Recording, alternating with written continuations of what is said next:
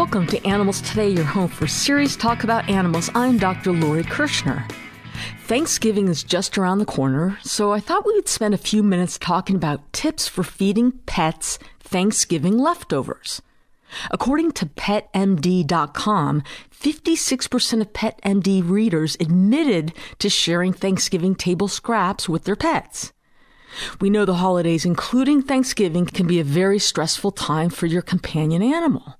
In addition, you gotta be aware of certain health hazards, including what foods are toxic and sometimes even deadly to your pet. Okay, so let's start with the turkey. Can pets eat turkey? Well, sure, but you gotta be smart about it. Like, small amounts are okay if the turkey's unseasoned and without the skin. And only if you know turkey agrees with your pet's digestive system. Some pets can't tolerate turkey. So, no fatty skin and no seasoning. Both of these can upset the GI tract.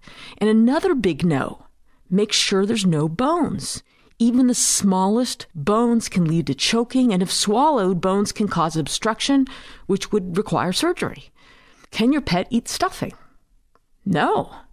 And it's not the bread of the stuffing that can harm your pet, but it's the ingredients in the stuffing, like onion, grapes, raisins. These foods are toxic to pets. The fruits, grapes, and raisins have been shown to cause kidney failure in dogs. And going back to the onion, nothing with alliums should be given to your pet. Do you know what an allium is? It's a bulbous plant of a genus that includes the onion and its relatives. So that's onion, garlic, leeks, scallions, chives. None of these should be ingested by your pet. And these ingredients are typically in Thanksgiving dishes, including the stuffing. And in general, any rich flavors and ingredients in foods, and you know how rich Thanksgiving dishes can be, these can cause diarrhea and disagree with your pet system. Pumpkin pie. Yummy, but not for your pet. However, a little pumpkin, 100% pumpkin, is actually good for your dog or cat. And not only do a lot of animals like pumpkin, it aids with digestion. Peter and I buy 100% pumpkin in the can, and we often give our dogs about about a tablespoon of pumpkin, and we have large dogs, along with their meals. So judge accordingly depending on the size of your dog, but they absolutely love it. It's like a treat for them. And I know that because when pumpkin is served along with their meals, our dogs tend to go right to that tiny amount of pumpkin on the side of their dish, and the first thing they eat. And the benefits of aiding in their digestion I remember when one of our dogs, Sky, swallowed a piece of toy. We brought her immediately to the vet, of course, and identified or saw the piece of foreign body from the toy on x ray of her abdomen, and it wasn't obstructing her or in any dangerous location, so that was a good thing. Well, a lucky thing, I should say. So the vet thought the best thing to do is for us to just watch her closely. And she suggested for us to feed her pumpkin with every meal so it can help with the passing of the toy piece through the GI tract, which it did. We saw it in her stools about four days later. It required us physically examining each and every stool she had, but it worked. Can my pet eat sweet potatoes? Yes. But like the turkey, only if cooked and prepared plain. No marshmallows on top, no spices on top, just plain. And again, our dogs love sweet potatoes. Lots of key nutrients in them, so very healthy for them as well. And same for mashed potatoes. Potatoes are okay for your pets, but not the cheese, not the sour cream or butter or onions and gravies that people usually like to include when they eat potatoes. What about cranberry sauce? Hmm. Actually, cranberry sauce is just fine for pets, but you gotta watch the amount of sugar in it. So it's probably best to only provide a small taste to your pet. How about macaroni and cheese? Do people serve macaroni and cheese on Thanksgiving?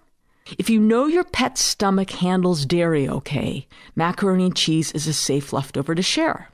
If you're unsure though, it may be best just to give them plain macaroni.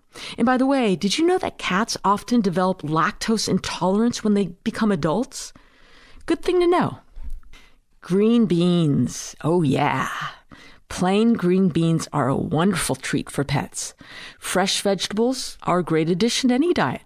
Who serves just plain green beans on Thanksgiving? So what do you do? Put some green beans aside to save your pet before making your casserole. So, yes on plain green beans, but no in a casserole because of the other ingredients in there.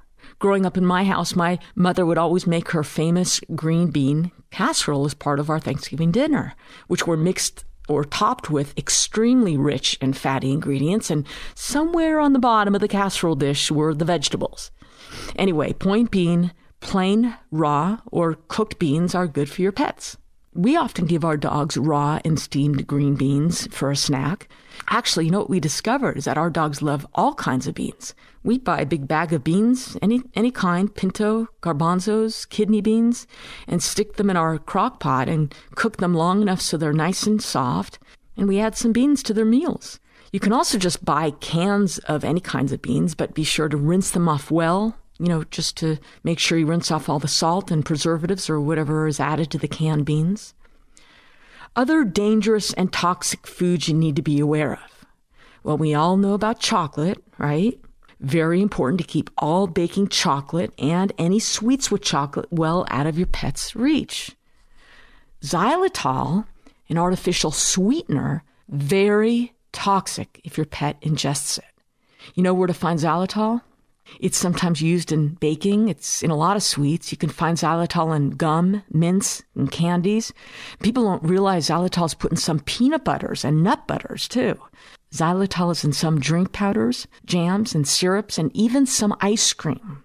Also, don't let your pet accidentally get to or chew on nasal spray bottles or toothpaste tubes or mouthwash. These all can contain xylitol. So sweeteners containing xylitol very dangerous for your pets, poisonous to animals, potentially deadly to your dogs. Alcohol is definitely a big no for pets. Do I even need to mention that? Probably not to the average listener of the show because we know that even a very small amount can be toxic to our animals and it would be a very stupid thing for you to do to see if your pet wants a little lick or drink of any alcoholic beverage. I had a friend, an ex friend, who thought it would be neat to see if his dog would like to drink some beer, so he poured beer into the dog's water bowl. What can I say? There's people doing stupid things all around us. And keep in mind that alcohol poisoning can occur in pets from atypical items like fruitcake. Since fruitcake recipes sometimes call for rum or other liquor, as well as unbaked bread. And speaking of unbaked bread, don't give your pets bread dough. When a dog or cat ingests raw bread dough, the yeast continues to convert the sugars in the dough to carbon dioxide gas and alcohol. This can result in bloating of your pet, which is dangerous enough to your animal, and again, the alcohol, of course, both can lead to a life threatening emergency. Other Thanksgiving hazards? How about decorations? And I suppose since this is the time of the beginning of the holiday season, Christmas decorations are also put out now. Use common sense and be thoughtful about what you display and where you place them in terms of proximity to your animals or if your pets can get to them, just like you would if you had a toddler or child. Many ornaments we put out are just the perfect size for animals to play with and then ingest. And swallowing can lead to choking and or obstruction. Avoid decorations with ribbons or other small parts that could be easily swallowed. Also, this is the time of year we put out the flowers. Many plants are toxic to our animals if ingested. A big one are lilies. Lilies are extremely toxic to cats, causing kidney failure and death.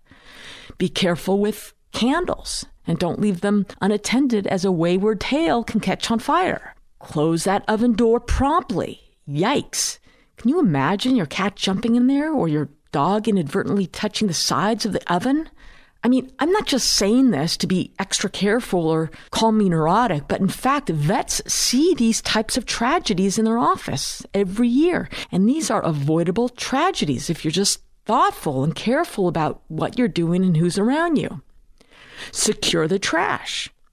It used to take our dear, wonderful, troublemaking dog Susie about two seconds to rip open a trash bag and grab the first item she could get her mouth onto. Even on walks, if we let her get within leash range to someone's trash bag left on the street, she would easily tear it open and grab something in a split second. Fun memory of our wonderful Susie Q. And finally, Thanksgiving usually means winter is approaching, as people prepare for the cold. Antifreeze is used and spills can be had. And you probably know that antifreeze is highly poisonous to animals. Be careful even on walks. It might not even be your antifreeze. The sweet smell of this highly toxic substance attracts pets to it. So you might be thinking your dog is just going over to smell someone else's dog's urine or markings, but before you know it, your dog takes a lick or two of this very poisonous substance. Vet offices and vet emergency rooms are packed during this time of year, and it's up to you to protect your pet on Thanksgiving and the holidays, and all year round for that matter. With strange people at your house and the change of environment and different noises, the holidays can be quite overwhelming and stressful for your pet. It might be good to create a safe and quiet space for your pet having an area where he or she can be at peace, surrounded by their favorite toys and treats, will keep everyone happy. Also, inform your guests before they arrive not to feed your pet any table scraps. I would say if you can remember one thing about the holidays and pet safety, that would be the best way to minimize the added stress to your pet is to try to keep your pet's eating and exercising habits as close to their normal routine as possible. Oh, by the way, did you know there's a pet poison helpline? Yes, you need to know this. And I'm going to give you that number in a minute. So you get a pen ready and you should just always have this number handy. Stick it to your fridge or post it on your wall or whatever. But it's good to have readily available if you ever need it. The Pet Poison Helpline is a 24 hour animal poison control service available throughout the U.S., Canada, and the Caribbean for pet owners and veterinary professionals who require assistance with treating a potentially poisoned pet. Okay, ready? The number is 855 764 7661. So if you think your pet ingested something toxic or poisonous, call your veterinarian or the Pet Poison Helpline immediately. The sooner a dog poisoning or cat poisoning is diagnosed, the easier, less expensive, and safer it is to treat your pet. Again, that number is 855 764 7661. And you can always Google Pet Poison Helpline. Coming up, you want to guess what I think is the most pointless annual White House tradition? That's next, right after the break.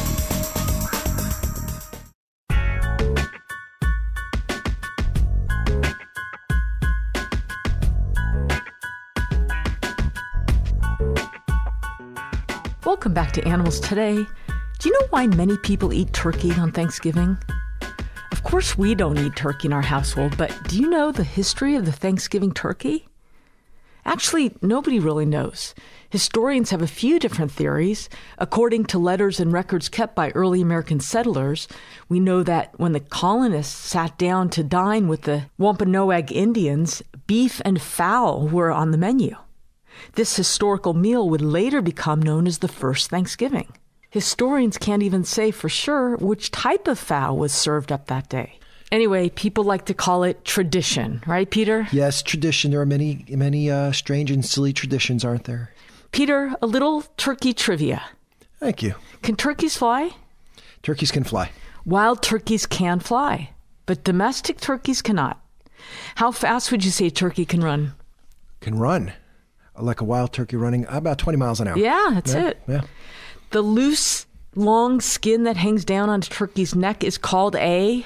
That is called a gobbler. Not gobbler, wattle. Wattle. Oh, of course. Isn't there a Yiddish word for? For grandma's neck skin? oh no, that's not nice. No, isn't there like a schmaltz or That's- schlemazel or Schmaltz is a schmaltz? Yiddish fat, chicken fat. Okay, okay. And schlemazel? I don't know what that is. So, Peter, every Thanksgiving, the president pardons a turkey or two, which personally I think is absolutely the most senseless annual presidential or, or White House tradition I can think of. And I know, Peter, that you're going to educate us on the history of this convoluted, silly ritual. And hopefully, in there, somewhere, you're going to tell us what the point is. When 56 million turkeys are killed for Thanksgiving every year, we think, or the president thinks, it serves some purpose to spare the lives of two random turkeys.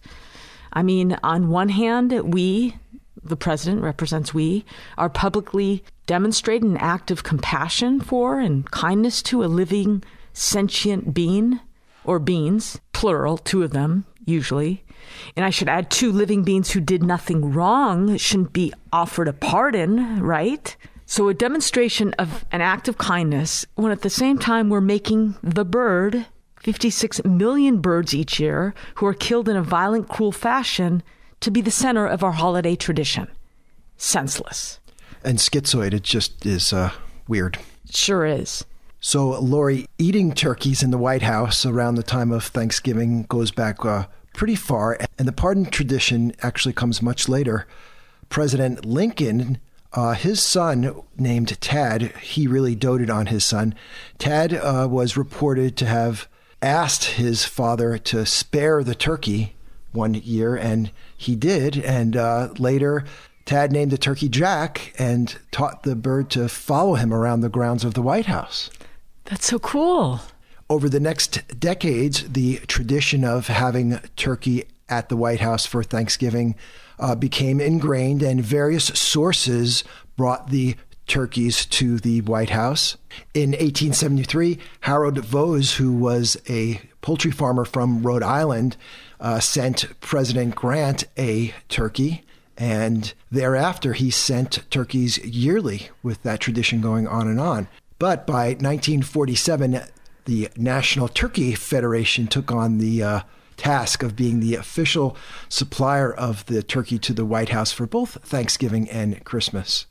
And you know, Lori, there is a common misconception about the history of the presidential turkey pardons because many people, and for a long time, it was believed that President Truman was the first to pardon a turkey back in 1947. But it turns out that is false because in 2003, the Truman Library tried to correct this mistake. Their staff researched all their materials and found no documents, speeches, newspaper clippings, photographs, or other contemporary records in their holdings which refer to Truman pardoning a turkey they received as a gift anytime during his presidency. Wow. So it's a bit of corrected history. Now, President George Bush was the first person to officially use the word pardon in 1989, and so he initiated the custom by using the word pardon.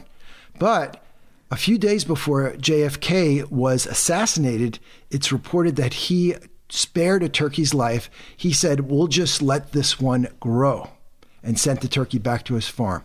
But it was not like an official pardon. And since then, the tradition has continued. Usually, two turkeys will receive a pardon. But they're really never set free, are they? Well, they're supposed to go back to a farm or a sanctuary. And unfortunately, they tend not to live very long. These are grown with hormones and they're very heavy and they uh, just generally don't do well. In fact, the last duo that Obama pardoned, one of them died within a year, and the other uh, they said trimmed down a little bit and is still alive. Yeah, because they're commercially raised to be abnormally large and too large to live a, a long, healthy life. Right, and and that, that that you know happens in a lot of these commercially raised farm animals that are rescued and end up in sanctuaries. It's not like they are normal animals; they're they're gigantic. And, they're not healthy. And they're not healthy. They have trouble ambulating, breathing, everything. Yeah. So there is the presidential turkey pardon. I wonder what President Trump and Melania are going to do. Well, you know what I would love to see in my lifetime? I wonder how Melania is going to dress these turkeys. That's not funny. Okay. You know what I'd love to see in my lifetime? Yeah. A president declining to partake in this ridiculous tradition, or better yet, partake in it, but at the same time, talk about pardoning these turkeys, not for the quote tradition reason, whatever that is, but instead talk about industrial animal farming and overall meat consumption in our country. That's what I'd like to see. Mm. How long are you going to live? Yeah, and you're right. And I'm not holding my breath that the father, our current president of two trophy hunters, will be the first to do this.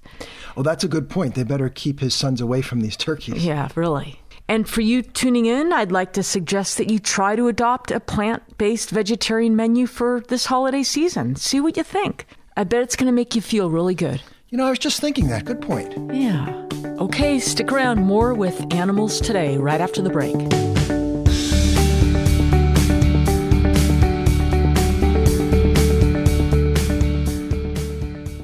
For the past quarter century, International Society for Animal Rights has fought the battle against dog and cat overpopulation. Its programs include reducing income taxes by allowing a deduction for spay and neuter expenses, preventing animals adopted from shelters from reproducing, and requiring the mandatory identification of dogs and cats to prevent dumping the unwanted. For a list of all ISAR overpopulation programs, please see their website at www.isaronline.org. Hi everyone, this is Matt Ellerbeck and I'm a scorpion naturalist and conservationist. As such, you may have guessed that this Animals Today Minute is on scorpions.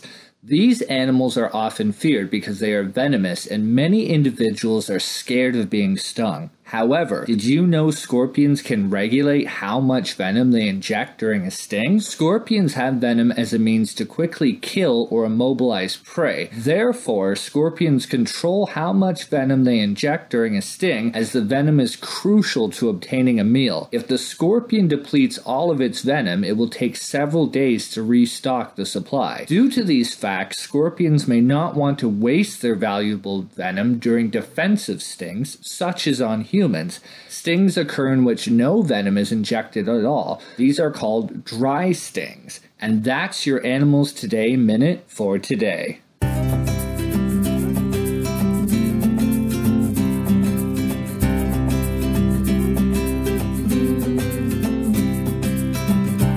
Welcome back to the show. Lori, recently I came across this really amazing video showing these bar headed geese. These are Himalayan geese and they they fly over the Himalayas. They fly higher than Everest. The people who are scaling Everest watch these geese just flying right by them, and uh, you know how do they breathe? I'm thinking. Right. And it's really amazing. They have a series of adaptations, and that's what we're going to talk about to allow them to go so high. And uh, one of the things they have, which is something that all birds have, is this very a special respiratory system. And it's a anatomy that allows them to extract almost all or all the oxygen from their inspired air. All birds have a particular anatomy that allows them to extract all of the oxygen out of air much more than we can. And as I said, that's because there's no mixing of the exhaled with the inhaled air. They have pairs of air sacs, anterior and posterior, and that allows the air just to go by their uh, respiratory apparatus, their, their lungs, where the gas exchange happens just once. And these geese have that in addition to other adaptations that we can talk about another time. But birds need to extract all the oxygen out of the air so they can fly because flying is such a energy intensive activity. And so that's pretty neat. You know, Lori, I don't remember learning about this in junior high school or high school or college. Did, did zoology or biology? Yeah, or? I must have come across it at some time, but yeah. I, I, lost it. But it's really fascinating. Very and, efficient breathing. And on online, they've got some really great animations that just show you how the air flows. It's really interesting stuff. Anyway, that got us uh, thinking, right, Lori, about other kinds of interesting adaptations animals anywhere in the animal kingdom use. And uh, I found a couple interesting ones. Do you have one there? Yes, I do have a few of them. Mm. Another animal with a very cool adaptation is the okapi. What's that? Okapi is an herbivore found exclusively in the northeast of the Democratic Republic of Congo. Specifically, they're found in the Ituri rainforest, sometimes called forest giraffes, even though to me they don't look like giraffes, although they do have long tongues, but they look like a mix between a horse and a zebra. So it has like a body of a horse and its legs have stripes. Have you seen pictures of that? Yeah, I, yes, I have. Anyway, their cool feature is that they have scent glands on their feet that spread sticky tar like territory markings to alert others of their territory. Mm. So this actually marks their territory. And it just so happens that males also mark their territory with urine, like some cats might do. And this next adaptation I have is a very interesting example of resource conservation and involves the Bactrian camel. So there are only two surviving species of camel remaining the single humped camels from the Middle East and the Bactrian or double humped camel from Central and East Asia's rocky deserts. Here, the temperatures range from minus 20 Fahrenheit, so freezing cold in winter, to 100 degrees Fahrenheit in the summer. So Bactrian camels face extreme temperatures and thus have a couple of key adaptations that help them to survive these brutal environments. Mm. First, their humps store fat, which can be converted to water and energy when they need it. So giving the camels the ability to endure long periods of travel without water, which single hump camels also can do. And by the way, you know what single hump camels are called, Peter? Are those dromedary camels? Very, dromedary camels, very good. Yeah. Secondly, they can forego sweating until their body temperatures reach nearly 105 degrees Fahrenheit, helping them conserve fluids. And another adaptation of the Bactrian camel is that they grow thick, long coats of hair each winter, and that coat sheds in the summer. Interesting, as their fat is depleted from their humps, the humps become floppy and flabby. And when camels do refill, they soak up water like a sponge. A very thirsty camel can drink 30 gallons of water in only 13 minutes. Gee. Okay, I've got one here. I think it's better than your camel one. Uh, it has to do with geckos and how they are able to climb scale walls and even, you know, suspend themselves upside down. Do you ever wonder about that? Hmm. The geckos have special feet. Actually, their little bulbous toes, they're covered in many microscopic hairs. They are called setae. And each of those setae splits off into even smaller bristles, hundreds of them, called spatulae. And uh, they are so tiny that they are able to get really close to the contours of the wall or whatever surface they are, they are climbing on.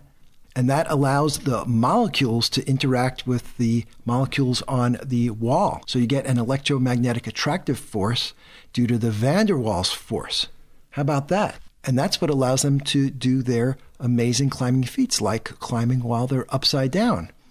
But how do they control that? Recently, it was uh, determined that maybe geckos are able to modulate the degree of stickiness by altering the angle that these little spatulae take on their surface so they can go on off, on off, and scurry around very quickly. That's th- so cool. I think they're really neat. Sloths Sloths are native to Central and South America, the slowest mammals in existence. Did you know that? Didn't you say you had a friend in high school whose nickname was the sloth? I said that. You did say that, didn't you? You don't want to name him on the air, do you?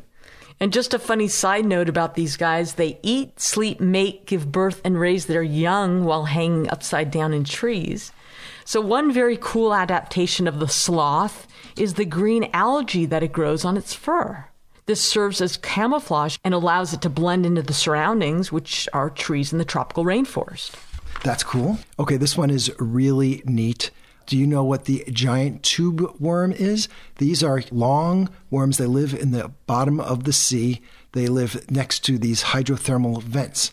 So these vents are powered by volcanic heat and nearly boiling water comes out of them and they are way deep, like 8,000 feet below the ocean surface. Wow. So no sunlight energy gets there, but there is life. And uh, these tube worms, they are animals and they feed on tiny bacteria. Now, the bacteria themselves get their energy right from the chemicals in the water that's spewed out. The process is called chemosynthesis. And the worms that eat these bacteria can grow to be eight feet in length. Interestingly, they have no mouth or digestive tract. They depend upon the bacteria that live inside them for their food, like symbiosis. So the bacteria convert these chemicals into organic molecules that provide food for the worm. Is that fascinating? Yes. Better than camels. Could be like little jacuzzi for all the neighboring plants. Exactly. I think you're right. In Central Africa, you can find a species known as the hairy frog. Is the frog really hairy? Well, actually, it has hair like strands of skin that males have around their legs and backs. Anyway, hairy frogs are also known as the horror frog. Why? Because when threatened, the frog deliberately breaks bones that protrude like claws through the skin of the feet. Gee. Now, I read some salamanders' ribs can do something similar to this, where the rib bolts out of the rib cage and they use them as weapons like poisonous barbs. Oh, my goodness. so, anyway, the hairy or horror frogs, their hind feet contain claws that are made entirely of bone and that are underneath the skin. And a muscle connected to each bony claw can contract, breaking it off and pushing the claw through the skin. Oh. Okay, Lori, here's a neat one. I actually didn't know about this. There's this term called caudal, C A U D A L, autotomy. That is when lizard or salamander or gecko, they can drop a piece of their tail and the tail wiggles and distracts their predator and the predator goes for their tail and then they run away. There are various ways that they are able uh, to do this, and they save it for when things are really dire because uh, dropping their tail, you know, they need their tails, they store a lot of energy in there, and uh, it takes a while for it to recover. Scientists are studying the leopard geckos because their tails, after they are released, seem to move in a peculiar way that may tell us something about the nervous system. Okay. Well, last one, I have the freakiest adaptation of all the Texas horned lizard. Okay, I know that animal. I don't know what you're about to say. Okay. Texas horned lizard is a North American lizard with a spiky body. The brown, spiny body serves as an absolute camouflage, so much so that it becomes difficult for the predator to spot it, especially when the lizard stands motionless. But one of its defense techniques is that the lizard can squirt blood oh. from its eyes. Mm. When the Texas horned lizard feels threatened, it literally shoots blood out of its eyeballs. Uh, okay, what a wonderful world we live in, right? Interesting. And the, there are zillions of these. It's fascinating. It is it? fascinating. Yeah. More with animals today, right after the break.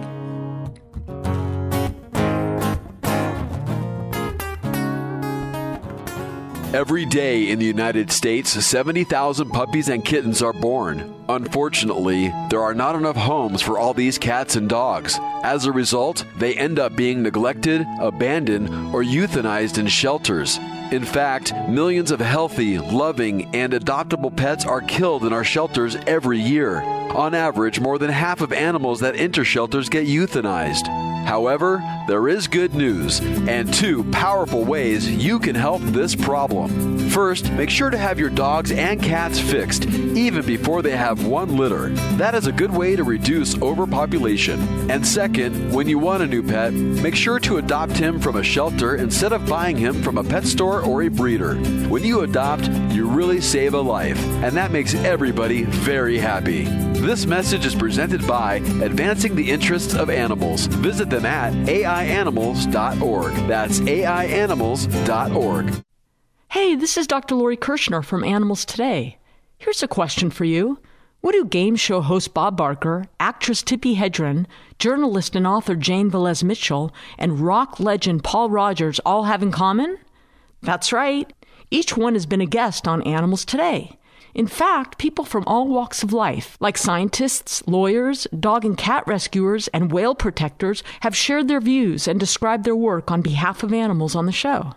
So keep up on the latest and most important animal news and issues from around the world each week right here Make sure to join the discussion on Facebook and subscribe to the podcast on iTunes. And of course, I welcome your ideas and suggestions, so feel free to contact me at Dr. Lori, that's D R L O R I, at animalstodayradio.com. See you next time.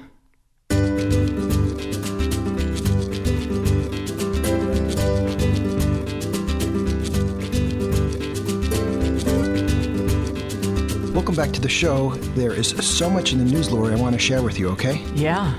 Okay, let's start with this. In Kenya, they are still, as you know, fighting those poachers who are killing those elephants. New technology called Wiper Ballistic Shockwave Sensors. This is developed by researchers at Vanderbilt University and Colorado State they are being integrated, these sensors, into third party tracking collars of these elephants. There's like a thousand of them wearing these collars. And these sensors are able to detect and then report when a shock wave happens, like from a bullet going by, going past the elephant or hitting the elephant. And this is very important in finding out where those poachers are and then homing in on them really quickly. Oh, that's so cool. And currently, the poachers, well, they're using noise suppression technology, silencers on their rifles to try to decrease. But this, they will not be able to really defend. So hopefully, this will be another strong method to determine where the poachers are and round them up and take care of them. Oh, that'd be so great. Yeah, it will be great. You know, Save the Elephants estimated that about 100,000 elephants were killed for their tusks between 2010 and 2012 alone. Okay, Lori, here's a little bat news. More research needed, as they say. And here's a story I really like. I don't know if you've seen any of these videos, but it's really neat. And it has to do with keeping the birds away from the planes around airports and airfields. We're all familiar with that amazing bird strike and the landing on the Hudson that happened a few years ago. And that was caused by birds flying into the engines of a jetliner. Well, how do you keep birds away from airfields? The current technology involves loud sounds and other sorts of scary devices, but it turns out the birds habituate very quickly to these things and they don't really mind them at all. So, this is where technology comes into play. And what we're seeing now are robotic falcon birds, robots, drone birds, controlled remotely that are flying around, flapping their wings. They look just like falcons, and they're about to be deployed at Edmonton International Airport, which is Canada's largest airport in terms of surface area. And they are going to be testing these robots, they call them robirds, for about three months and see if they can scare away the birds away from the airfield area. That is incredible. And you should see the videos of these devices. They are there's no propeller. They're just flapping their wings. It's like Da Vinci would be amazed by this, wouldn't he? Robirds, I love it. Yeah. So the company that makes these is called Clear Flight Solutions, and they say that a combination of the silhouette of the robird, which looks just like a bird of prey, and the wing movement are the things that cue the other birds to get out of the way. So we'll see how this goes. I think it has great potential. Now, I didn't mean to imply that this is going to prevent bird strikes some distance away from the airfield, such as the one that we talked about earlier. But you need to keep animals away from the airports. And look how many animals' lives you'll be saving if this works. That's right. Great technology. So, Peter and I are always on the lookout for cruelty free cars, meaning no animals or animal byproducts go into the making of the car. And usually this refers to the interior of the car, like the seats or the gear stick or the steering wheel, and even the glue holding parts together. And just a little fact for listeners, it can take anywhere from 5 to 15 cows to make out a leather interior in a car. Anyway, Drive.com has put out their list of the six of the best cruelty free cars. Number one on their list is the Tesla Model X. So, as far as I can tell, Tesla is one of the companies that sort of led this trend to offer leather free options, right, Peter? Yeah, we're following Tesla very carefully. Or at least for the luxurious cars. So, anyway, instead of the genuine leather, you can get an ultra white synthetic leather seating. Next on the list, you got the Toyota Prius. Yeah, this is uh, this whole thing frustrates me so much. There's what no, frustrates you? Uh, this this list. I want something uh, sportier and uh, more fun. I don't want to. I really don't want to drive a Prius. So I hope the list gets better. So go ahead, go on with your Prius. Okay, don't get annoyed with me. I'm frustrated too. I would like a vegan Ferrari as well. Okay, I'll get you the first one that's available. Okay. so, anyway, this Prius, they use something called SofTex, which is a synthetic material that mimics leather, and it's actually more breathable than traditional leather seats, so your bottom won't stick to the seats in the summer. And of course, this car is a hybrid. Okay, moving on. Lexus NX, they use a material called NuLuxe which is leather free. And according to the article, where Tesla was or is focusing on veganizing their cars, Lexus is more concerned about reducing their carbon dioxide and VOC emissions. Lexus insists NuLuxe is less harmful than other synthetic materials, so of course better for the environment as well as be nice to our cows. Okay, that's sort of uh, admirable. Yep. Next, we have the BMW i3. That is a funky looking little thing. Have you seen it? Yeah. Okay. I don't think I've seen it, but you know what? I'm just going to read to you what they say about this one because it seems to me that this is far from cruelty free. Okay. So I don't understand why it's on this list, but here you go. The i3 is one of the greenest cars on the road, one that offers leather option for purists with hides naturally dyed using olive leaves. On the other hand, the plant based kenaf fibers used for door paneling are known to be one of the most sustainable fibers in the world. Perhaps most impressive is that 25% of the plastic used is recycled and nearly 100% of the seat fabric is recycled. This is an initiative that not a lot of other manufacturers are implementing, and it definitely separates companies dedicated to reducing the carbon footprint from those that aren't. Okay, maybe not on this list, but it's notable. But they're using hides from animals. Yeah. Just because they're naturally dyed using olive leaves doesn't make them vegan. No. Okay. No. Next is the Range Rover Velar SUV. Have you heard of that one? No. And finally, the Mercedes Benz C Class. So they do have a faux leather called Artico. I guess they're trying to combine the words artificial and cow. Artico. Mm. Okay. Mercedes Benz guarantees you won't notice a difference, smells and feels like real leather, but they claim it's easier to maintain and clean. Now, these are on their sort of lower models. You can't get a real fancy, sporty Mercedes with this stuff, I guess. And why? These should be out there, right? Well, I think they're coming. Decade or two. Oh. Anyway, they do give a tip at the bottom of this piece that if you're a strict vegan and you're looking for a completely cruelty free car, as far as your definition might be in terms of absolutely no animal or their byproducts in the making of the car, then you should reach out to the manufacturer, even if the salesperson tells you it's cruelty free. Because cars may claim to be cruelty free, but remember, even cloth seats can be glued together with adhesives derived from animals, and many cars do not come with cruelty free steering wheels. Yeah, that we found that to be true. Yep, we yeah. did. So I find this whole thing still very frustrating, particularly if you want to enjoy your ride and you don't want to make too many compromises. Uh, your options are really severely limited so far, right, Lori? I totally agree. Yeah. And thank you for tuning in to Animals Today. This is Dr. Lori Kirschner encouraging you to nurture your love and compassion for the only other beings sharing our planet, the animals. Hi, this is Lori. And it's Peter here. And make sure you check us out at animalstodayradio.com. Animalstodayradio.com. And visit us on Facebook. And you can also subscribe on iTunes. Listen to us on iTunes. That's animalstodayradio.com. Thanks for listening.